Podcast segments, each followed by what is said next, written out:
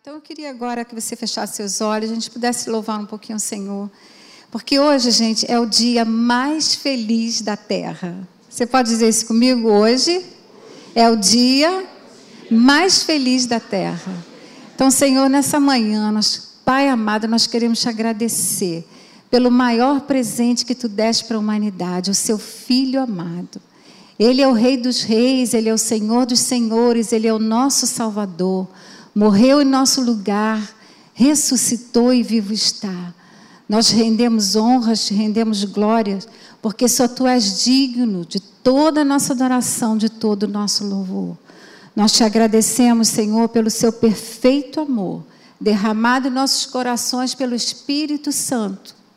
E em ti nós temos fé, nós temos esperança, temos confianças e podemos andar em descanso nos seus braços de amor e de segurança. E neste momento, Senhor, eu te peço a tua graça, eu te peço a tua inspiração.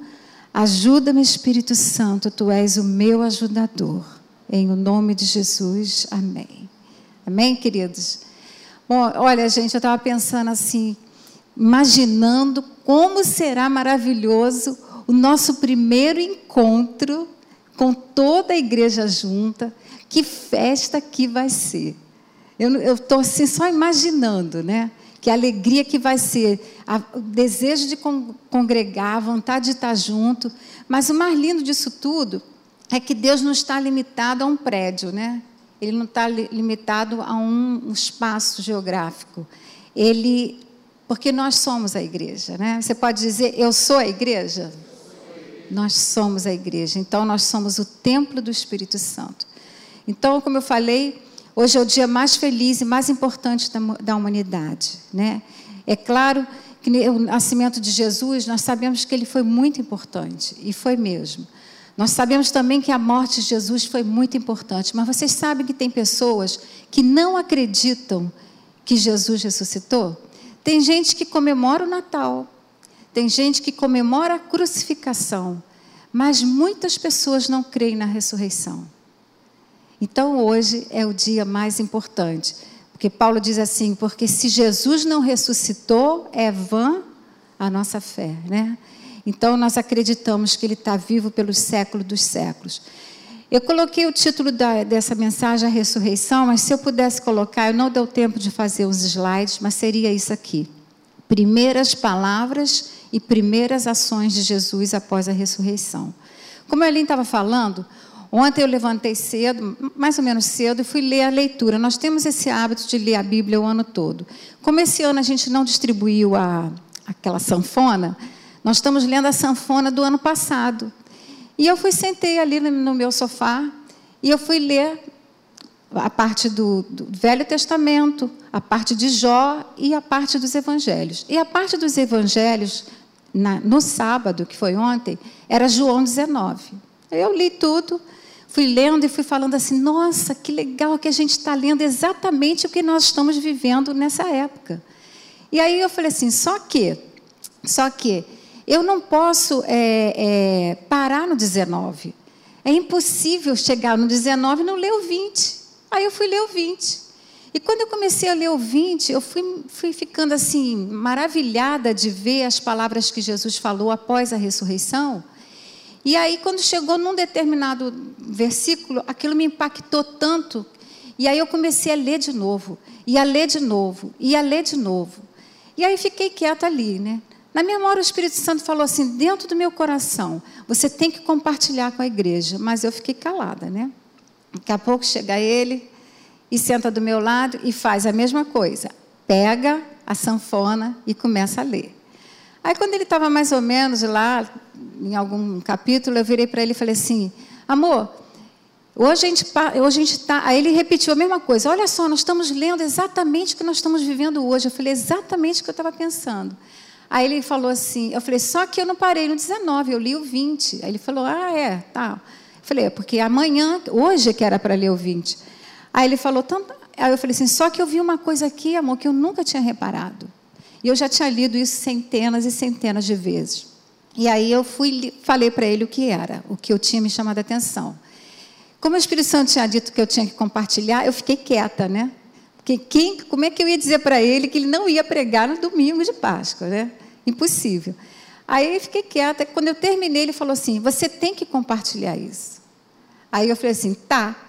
Só que isso é muito anormal, porque quando ele fala assim, desde você quer pregar, a primeira coisa que eu falo é não. Porque tem muitos pastores, tem muitas pessoas boas para pregar, e eu não sou uma pregadora, eu sou uma esposa de um pregador. Quando ele falou, você quer compartilhar? Eu falei, quero, porque eu sabia. Então, é isso aí. Mas eu não vou dizer para vocês agora, vocês vão ficar curiosos, mas já já vou dizer qual foi a parte. Uma coisa que eu queria deixar bem claro nessa manhã é que nós sabemos que nós obtemos a salvação não pelo que nós fizemos, mas pelo que Jesus fez. Isso é importantíssimo, tá? Então eu vou estabelecer aqui, com a ajuda do Espírito Santo, uns paralelos nessa passagem que nós vamos ler agora, de João 20. Se você está em casa puder abrir, abra, por favor, em João 20. E a gente vai estar se referindo a essa passagem que diz assim. Vou ler aqui para vocês. João 20, capítulo 19. Jesus aparece aos discípulos.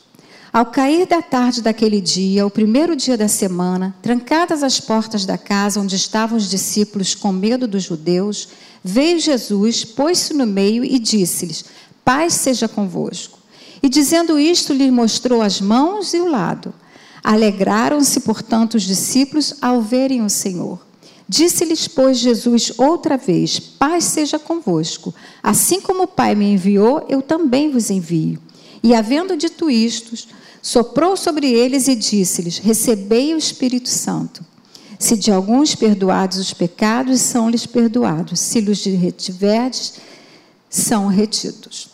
Bom, aqui é uma passagem que fala de um dia específico. Que dia específico? O dia da ressurreição. Né? Então, o dia da ressurreição, aqui diz assim: ao cair da tarde daquele dia. Que dia era aquele? O dia da ressurreição. Que dia hoje? O dia que comemoramos a ressurreição. Então nós já estamos vendo que nós estamos vivendo esse dia de hoje. Primeira coisa, aquele dia, Jesus diz assim, ao cair da tarde daquele dia, é hoje, gente, é hoje para mim e para você, como foi para aqueles discípulos. Aqui fala de outra coisa, um local. Onde estavam esses discípulos? Aqui na Bíblia diz que eles estavam dentro de casa com portas fechadas. Onde nós estamos hoje, todos nós, toda a humanidade. Ontem até eu perguntei ao Elin, Elin, é o mundo todo mesmo? E ele falou, é, é o mundo todo mesmo.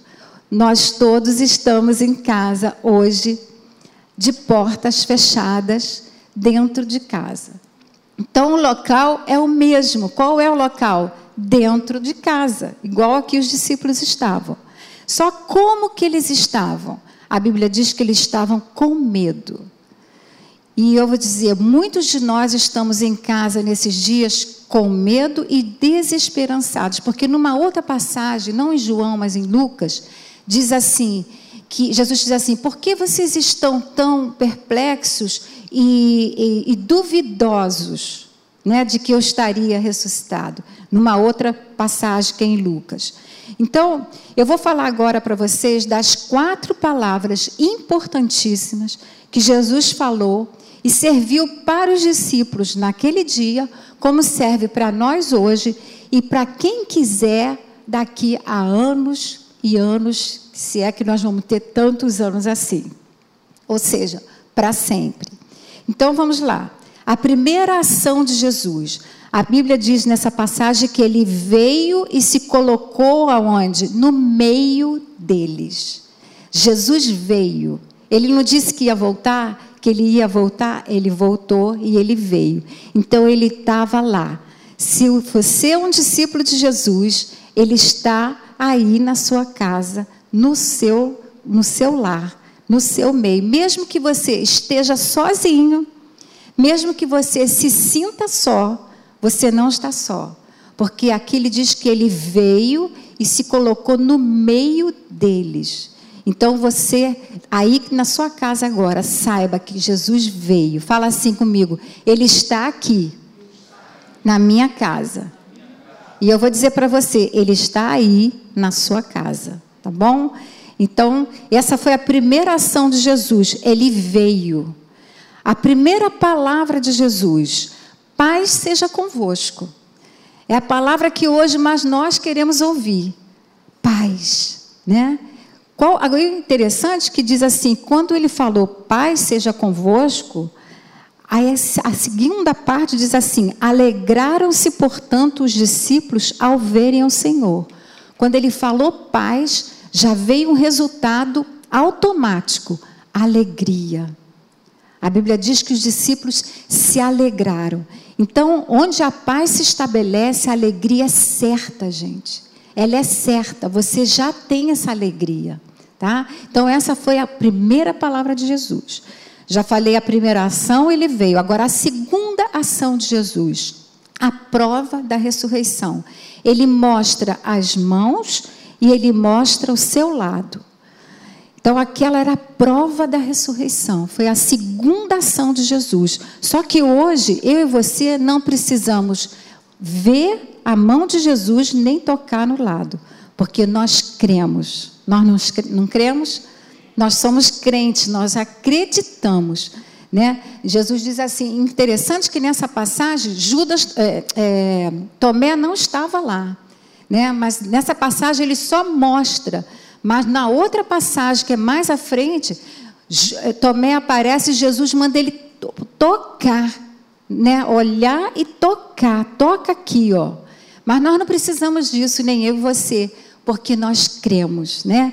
E ele falou: bem-aventurados que, que não viram e creram. Então você é uma bem, um bem-aventurado. A segunda palavra de Jesus, de novo, paz seja convosco. Ou seja, gente, a segunda palavra de Jesus é uma dupla paz. Você pode entender isso? O que é dupla paz? É paz ao quadrado. Tá? É como se fosse um pneu que você tem dentro do seu carro. Você já tem os carros todos, você já tem os pneus todos, mas você tem um step. Porque se faltar umzinho, você tem um igualzinho para colocar no lugar. Então eu diria que você tem paz dupla, paz ao quadrado, um step da paz e paz de sobra. Você pode dar um glória a Deus? Porque ele falou duas vezes, gente. Porque esse é o momento que a gente mais precisa de paz. Se você tem dúvida da primeira paz, ele te dá a segunda paz. Aleluia. Então, o, o mundo. Só que é interessante que numa passagem que ele diz assim, né? A minha paz vos dou, não a paz que esse mundo dá. Porque a paz que o mundo dá, ela é baseada em circunstâncias, em situações, mas a paz que ele nos dá independe das circunstâncias. Se você for conversar com alguém hoje, qual é o que, que a gente precisa para ter, ter paz? Ah, que tudo passe, que as coisas melhorem, que eu volte a trabalhar, que não tenha guerra, que não tenha conflitos, que não tenha medo. Não, isso não é paz. Paz é estar mesmo dentro de casa, é estar onde você está, ou estar com as situações que você está vivenciando, seus conflitos, suas dúvidas, seus temores, seus, suas tribulações, e ainda assim ter paz. Então, essa foi a segunda palavra de Jesus. A terceira palavra de Jesus: Assim como o Pai me enviou, eu vos envio. Então, Jesus já deu uma terceira palavra para eles. Eu estou enviando a vocês. Ele falou: ide por todo mundo e pregai o evangelho a toda criatura. Ou seja, ele deu uma palavra de autoridade. Então Jesus aparece, gente, e nessas pequenas são um, dois, três, quatro, cinco, seis versículos. Ele dá um resumo da ópera, né? Então ele diz assim: Olha, assim como o Pai me enviou, o Pai um dia me enviou na terra e eu fiz tudo, eu completei, eu fiz, está tudo consumado. Da mesma forma que ele me enviou, eu estou enviando vocês. Da mesma forma. Então é claro que nós não vamos morrer por ninguém, porque nós não precisamos, ele já fez. Mas todas as outras coisas ele nos deu autoridade para pisarmos serpentes e escorpiões, para curar os, os, doentes, para libertar os cativos. Ele nos deu autoridade para pregar a palavra, para sermos seus representantes, seu discípulo. Então, ele deu autoridade. Na terceira palavra, autoridade. Agora, a terceira ação, ele soprou o Espírito Santo dentro deles. Isso fala da capacitação e do poder que Deus dá para a sua igreja para os seus discípulos, que hoje somos nós, né? Se você é uma nova criatura, você já tem o Espírito Santo dentro de você, você tem poder e capacitação. E nós não poderíamos ir ao mundo fazer nada se não houvesse essa capacitação. Já nos foi dada, né? Agora, aqui foi o que me chamou a atenção. Por que, que Jesus não parou aqui? E havendo dito isto, versículo 22, soprou sobre eles e disse-lhes: Recebei o Espírito Santo. Ponto. Podia parar. Mas só João, ele fala isso aqui. No 23, se de alguns perdoardes os pecados, são-lhes perdoados, se lhes retiverdes, são retidos. Então aqui ele está falando do perdão. Gente, eu sei que é uma manhã libertadora, a gente está falando de vida, a gente está falando de ressurreição, a gente está falando de algo que foi feito que nós não podíamos fazer. Jesus fez. Mas ele aparece a esses discípulos e ele fala e ele, ele, fa, ele dá comando. Ele, dá, ele diz palavras de vida e ele dá comandos. Os comandos que ele deu, entre eles, tem um si. Por que, que tem esse si? Quando eu li isso, eu falei, eu falei, meu Deus, Jesus já tinha ressuscitado, Jesus já estava numa nova aliança, e ele se reporta a algo tão importante, que eu confesso para vocês, já cansei de ler centenas de vezes, e eu nunca atentei para isso. E ontem o Espírito Santo me mostrou. Foi na hora que eu falei para o Elinha, ele foi falou isso. Então, quando ele fala aqui do perdão, é tanto dar quanto receber. Né? Como eu falei, ele podia ter terminado ali, mas ele não terminou. Num só minuto, num só minuto, a presença de Cristo ressuscitado naquele lugar trouxe paz, alegria, autoridade, empoderamento e reconciliação. Num só minuto, numa só presença numa, numa aparição de Jesus. É claro, gente, a Bíblia mostra que Jesus apareceu outras vezes antes disso. Ele apareceu a Maria Madalena, ele apareceu a quatro mulheres, apareceu aos dois discípulos de Maús, a alguns discípulos. Ele apareceu aqui, depois ele aparece de novo quando Tomé está. E ele disse muitas palavras que são importantíssimas e nós não podemos esquecer. Mas foi essa palavra que diz naquele dia, né? Aquele dia era hoje, o dia da ressurreição. Então, ao andarmos em amor, quando eu conversei com Ellen sobre isso, ele me deu essa frase. Se você quiser anotar, eu sei que a Janine vai anotar. Anota aí, Janine, para depois você passar para o grupo. Ao andarmos em amor, liberando sempre o perdão, teremos uma redoma de proteção. E estaremos prontos para sermos seus. Isso aqui eu incluí. Eu, o dele foi, foi até aqui. Aí eu completei. Estaremos prontos para ser seus verdadeiros discípulos, porque tudo que ele nos pediu aqui, ele fez por nós, inclusive o perdão. Ele já nos deu. E quando ele diz vos envio, é uma missão, é uma missão completa. Nós precisamos cumprir tudo que ele nos pediu. E nós não fazemos isso porque nós somos bons, somos capazes, altamente qualificados. É porque o Espírito Santo nos capacita. Então, essa questão é muito importante. Então, gente, não dê legalidade. Aqui em 2 Coríntios 2, 10 a 11, diz assim: Não dê vantagem ao diabo. Essa passagem você sabe muito bem, a Ellen já pregou, eu já preguei sobre isso, está falando de perdão. Quando é que nós damos legalidade ao diabo? Quando nós não perdoamos ou quando nós não aceitamos o perdão. Essa passagem não vai dar tempo de eu ler, vou ver se dá para ler. Eu deixei ela reservadinha aqui. 2 Coríntios 2, de 10 a 11, diz assim: vou ler rapidinho para você. 10 a 11 diz assim: A quem perdoais alguma coisa, também eu perdoo. Paulo está falando para essa igreja de Coríntios. Porque, de fato, o que tenho perdoado, se de alguma coisa tenho perdoado, por causa de vós o fiz na presença de Cristo. Para quê?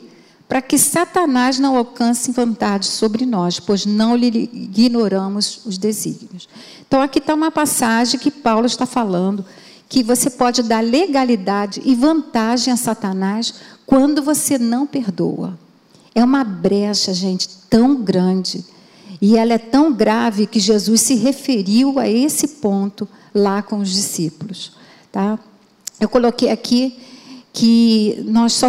Que, todo mundo conhece essa passagem, que é Romanos 8, 20, 28, que diz assim: Sabemos que todas as coisas cooperam para aqueles, para o bem daqueles que amam a Deus, daqueles que são chamados segundo o seu propósito, porquanto aos que de antemão conheceu, também os predestinou para serem conformes à imagem de seu filho, a fim de que ele seja o primogênio entre muitos irmãos.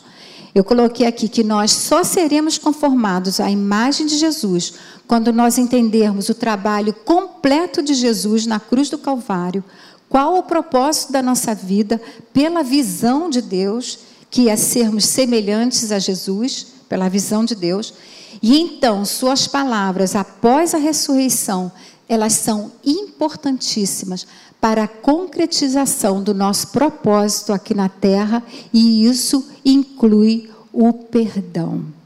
Essa é a palavra que eu queria falar para vocês.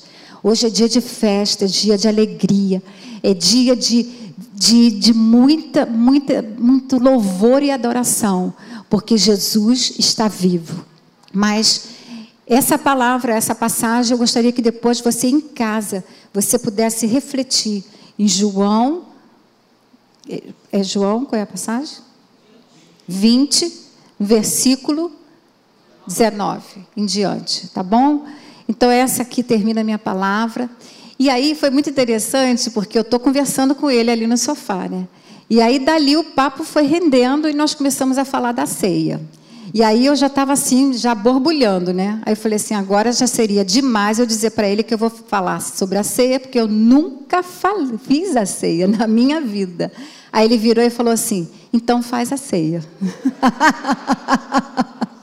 aí eu falei, meu Jesus, como é que eu posso pegar o domingo do meu marido, que ele tanto se preparou, eu pegar a palavra e eu ainda fazer a ceia. Então, se você está em casa aí, Pode preparar os seus, seus elementos, que eu vou dar uma palavra, porque ainda não terminou minha palavra, não, tá? Ela agora continua. Enquanto isso, Niki, né? Niki, você vai aí pegando o seu pão e o seu cálice. Eu vou ler para vocês em Lucas 22, 19 e 20, que diz assim: E tomando um pão, tendo dado graças, partiu e lhes deu, dizendo: Isto é o meu corpo, oferecido por vós. Fazei isto em memória de mim. Semelhantemente, depois de cear, tomou o cálice, dizendo: Este é o cálice da nova aliança, no meu sangue, derramado em favor de vós, para a remissão dos pecados. Jesus disse que o pão representava o seu corpo que foi partido e moído por nós. Isaías e Pedro diz que pelas chagas de Jesus nós já fomos. Já fomos. Você já foi sarado. Amém? Glória a Deus por isso. E o sangue dele representava a remissão de pecados. Efésios 1, de 3 a 8, eu vou ler rápido, diz assim: Bendito Pai do nosso Senhor Jesus Cristo, que nos tem abençoado com toda a sorte de bênção espiritual nas regiões celestiais em Cristo, assim como nos escolheu nele antes da fundação do mundo, para sermos santos e irrepreensíveis perante Ele, e em amor nos predestinou para ele, para a adoção de filhos por meio de Jesus Cristo, segundo o beneplácito da sua vontade, para louvor da glória de sua graça que ele nos concedeu gratuitamente no amado, no qual temos a redenção pelo seu sangue, a remissão dos pecados, segundo a riqueza de sua graça, que nos derramou abundantemente sobre nós em toda sabedoria e prudência. Redenção, gente, é o ato de substituição. Jesus pagou no nosso lugar e nos livrou da condenação. Glória a Deus por isso. E remissão, a nossa dívida foi paga, foi perdoada, foi paga e por, e por Deus e fomos livres da condenação. Hoje temos uma nova natureza. Quando Paulo, para gente, antes da gente cear, quando Paulo dá instruções à ceia, lá em 1 Coríntios 11, é um capítulo de instruções para a ceia. Você, eu vou ter que abrir aqui. 1 Coríntios 11. No 17 e no 18 ele diz assim: Nisto, porém, vos prescrevo, não vos louvo, porquanto vos ajuntais não para melhor, e sim para pior. Como é que pode alguém se juntar para fazer uma ceia? não para melhor e sim para pior, isso me chamou a atenção. Porque, antes de tudo, estou informado.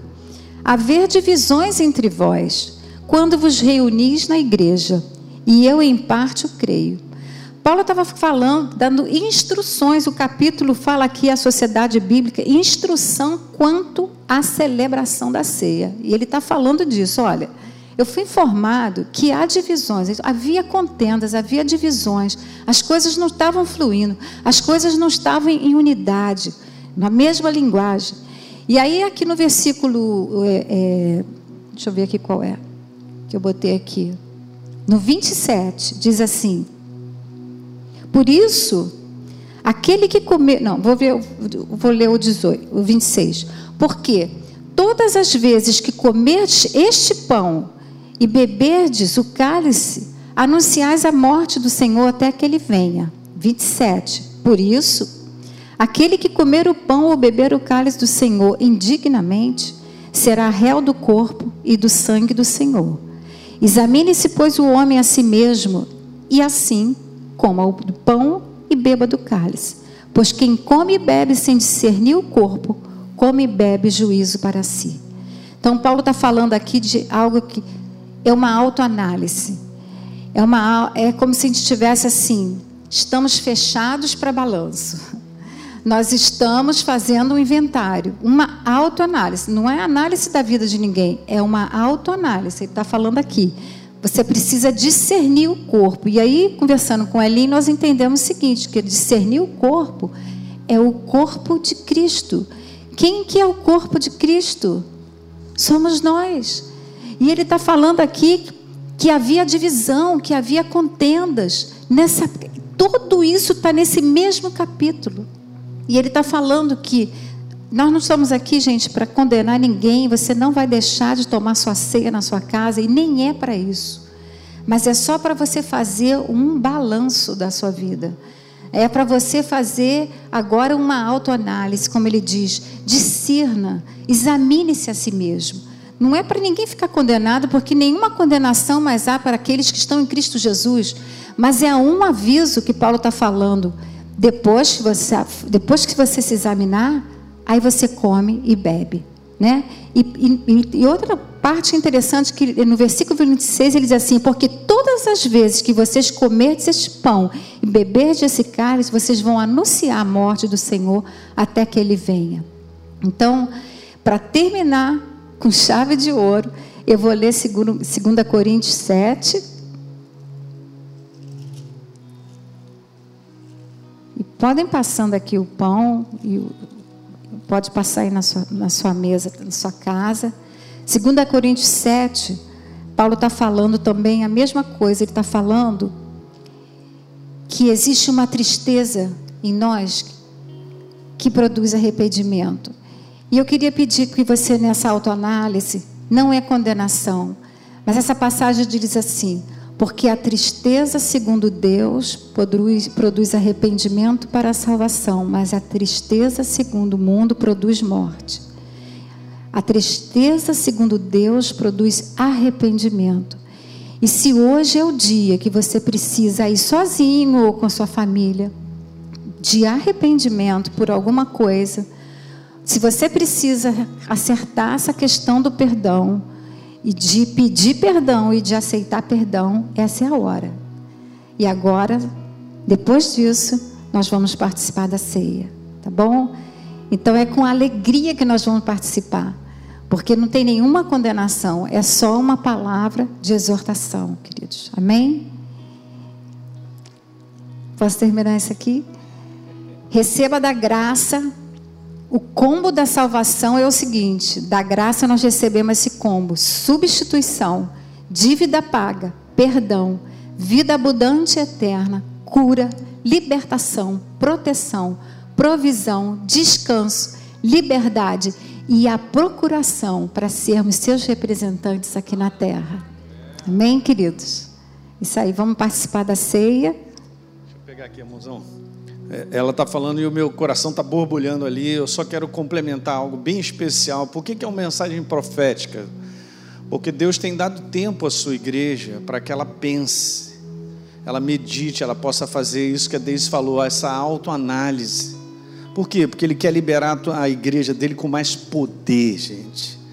E uma coisa importante é o seguinte aqui que fala, desde não leu o versículo, sobre examinar, não é para a gente não participar, como ela diz, mas justamente Paulo diz algo que acontece quando a gente não compreende o corpo de Cristo, onde há inimizade, onde há algum problema de relacionamento, onde há falta de perdão, porque ele diz no verso número 30: Eis a razão, porque há entre vocês fracos espiritualmente e doentes, e não poucos os que dormem. Então, Jesus, nos dias de hoje, ele está fortalecendo a sua igreja. E uma das coisas que eu tenho com pessoalmente isso, eu tenho experiência sobre isso, essa, essa força de proteção em relação às trevas. Em número um sobre a igreja, o maior cuidado que nós temos que ter é nos nossos relacionamentos. Porque se a gente abaixa essa, essa tela de proteção, vamos dizer assim, essa redoma, nós estamos facilmente vulneráveis ao inferno. E Deus está querendo produzir nos dias de hoje uma igreja fortalecida, uma igreja que levanta o seu campo de força, entendendo que nós somos ministros de uma reconciliação. Você dá para entender como o corpo dele sendo ministros de uma reconciliação e nós na prática, não estarmos reconciliados com nosso marido, com a nossa esposa, com algum amigo, com alguma pessoa de família, uma situação que a gente está guardando no coração mágoa, ressentimento. Gente, não funciona o corpo de Cristo, ele é, ele é poderoso para fazer tudo aquilo que Deus designou quando a gente fecha essa brecha. É por isso que participar da Santa Ceia é um autoexame mesmo. Por quê? Porque nós temos que andar sempre assim, liberando o perdão. Nós não podemos andar divididos, separados, quebrados por qualquer coisa. E no fim dos tempos Jesus falou que a ofensa ela vai aumentar. Que as pessoas viveriam se ofendendo, traindo, odiando umas às outras.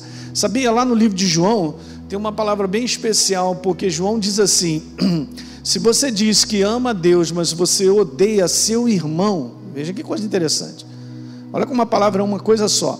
O apóstolo Paulo está falando aqui em 1 Coríntios dos irmãos da ceia, de termos unidade, mas essa era uma igreja que havia briga, confusão, que havia disse-me-disse, que havia divisões, inveja, tantas coisas, pura carnalidade. Mas aí João diz lá assim: então, se você diz que ama a Deus e odeia seu irmão, é mentiroso. Então, esse é o aspecto que a igreja, nesses dias, Deus tem que curar. Nós vamos ser curados definitivamente e entendermos que nós somos ministros de uma reconciliação, de não guardar nada no nosso coração em relação a ninguém, de estarmos sempre liberando perdão e recebendo perdão. Porque aí está a eficiência da igreja. Aí esse campo de força, ele se levanta e o inimigo não tem brecha para derrubar essa igreja. E é essa igreja que vai sair de portas trancadas, entendendo isso que essa mensagem da Deus explicou tudinho o que Deus está fazendo, enchendo de paz, de descanso, enchendo eu e você do Espírito Santo. Mas Jesus falando para mim, Alinho, se reconcilia, não retém perdão, perdoa, libera perdão, recebe perdão. Aí sim nós estamos completos, queridos, para sair desse tempo e avançarmos sobremaneira sobre a face da terra. Você toma posse disso aí? Veja, Paulo não está dizendo não participe. Não está falando de coisas erradas que nós fazemos, porque a gente erra, não tem como, mas um coração arrependido, tranquilo, tem o perdão de Deus, Mas aqui ele estava falando de nós examinarmos e percebermos o corpo. O corpo somos nós, pessoas, principalmente os irmãos, principalmente aqueles da casa. Quem sabe Deus está nos dando esse tempo de oportunidade para a gente reconciliar. Hein?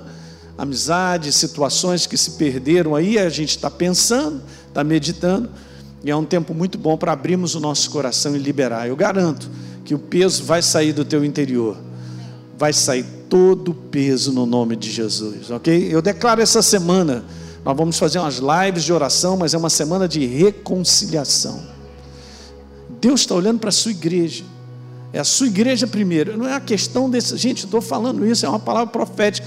Não é uma questão de que está acontecendo no mundo um vírus matando pessoas. Ele está olhando para a sua igreja e consertando a sua igreja, trabalhando a sua igreja, para ela ser mais eficiente. Então é uma semana de reconciliação. Okay? Eu vou declarar essa semana para a tua vida, para a tua família, para situações que de repente você pode falar: é, pastor, eu vou mandar um zap aqui reconciliador. Ah, é o que mais nós estamos fazendo. Usando o zap, usamos a internet e o Espírito Santo e o poder dele está indo. Ok? Mas ele não quer que você ande de coração com alguma coisa contra alguém. Ok? Ou se há um, alguma coisa que ficou aí estranho, se reconcilie porque esse é o espírito da vida e do poder de Deus sobre nós, né? Brasas vivas sobre a tua cabeça. Ande com o coração livre, ande em amor uns aos outros, com os outros, né? Tendo um comportamento coerente. Se errou, pede perdão, se reconcilia, ok? Não permita que o espírito desse mundo de divisão, de quebra, te domine. Legal? Eu estava pensando que é um, tempo tão ímpar, gente, tão sem, tão sem igual. Você lembra de algum tempo onde todo mundo estava trancado dentro de casa? Hum? Só na Páscoa. Então, nós estamos exatamente nesse tempo. Eu queria ler para vocês, para terminar, algo que eu já escrevi há muitos anos atrás, que era um devocional, mas ele diz o seguinte: domingo de Páscoa. Lucas 24, de 5 a 8, diz assim: Por que vocês buscais entre os mortos ao que vive? Ele não está aqui, mas ressuscitou. Então se lembraram das suas palavras. O domingo chegou, com ele a vitória da cruz. O cordeiro foi imolado, o sacrifício perfeito. A morte foi vencida, Cristo vive. Dia de festa, de conquista, de comemoração, de gratidão. Feliz Páscoa! Nunca se esqueça, ouça as suas palavras não temas, eu sou o primeiro e o último, e aquele que vive. Estive morto, mas eis que estou vivo pelos séculos dos séculos, e tenho as chaves da morte e do inferno. Apocalipse 2, 17 a 18. O inimigo já foi derrotado. Que grande dia, dia inesquecível que dividiu a história da humanidade entre AC antes de Cristo e DC depois de Cristo. Nunca mais a humanidade será a mesma. Um preço foi pago, pura graça, favor imerecido, puro amor. Basta apenas crer e aceitar o trabalho completo e perfeito de Jesus. Eu queria aqui, mal comparando, né, e não tirando a primazia do antes de a ser Cristo, eu diria antes do coronavírus a ser, depois do coronavírus descer. Fazendo aqui uma, uma analogia, que você não seja o mesmo, porque a história nunca mais foi a mesma. Então você está tendo oportunidade na sua casa nesses dias de mudar, de transformar, de sair melhor, não sair pior. Você não pode sair pior, você tem que sair melhor. Né? E essa é a oportunidade. E a oração final é essa aqui. Pai, obrigada porque Jesus ressuscitou e viu estar. Eu vou pedir para você fazer comigo essa oração. Pai, obrigada porque Jesus ressuscitou e viu estar. Eu posso viver e crer no amanhã e ter uma vida eterna. Obrigado porque eu sou grandemente abençoado, altamente favorecido e profundamente amado por Ti. Obrigada, Pai. Obrigada pela ressurreição. Que dia maravilhoso. Que domingo de Páscoa seja engrandecido o seu nome e você seja altamente abençoado. Amém, queridos? Amo vocês. Um beijo.